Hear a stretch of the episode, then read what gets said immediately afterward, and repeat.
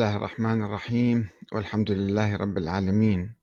والصلاة والسلام على محمد وآله الطيبين.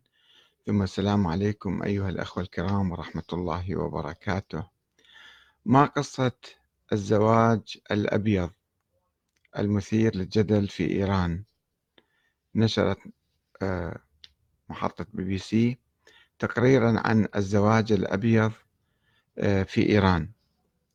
وسوف نذكر بعض تفاصيله ولكن سؤالنا هو بماذا يختلف هذا الزواج عن الزواج المؤقت المعروف بالمتعة عند الشيعة أو الزواج العرفي؟ وهل هو تحلل من الشريعة الإسلامية أم هروب من المهر الثقيل والشروط الصعبة في الزواج والطلاق؟ آه، يقول تقرير آه، محطة بي بي سي أن هذا الزواج أصبح ظاهرة في إيران منتشرة خلال العقدين الماضيين بحيث أن المسؤولين الإيرانيين بدأوا يتحدثون عنها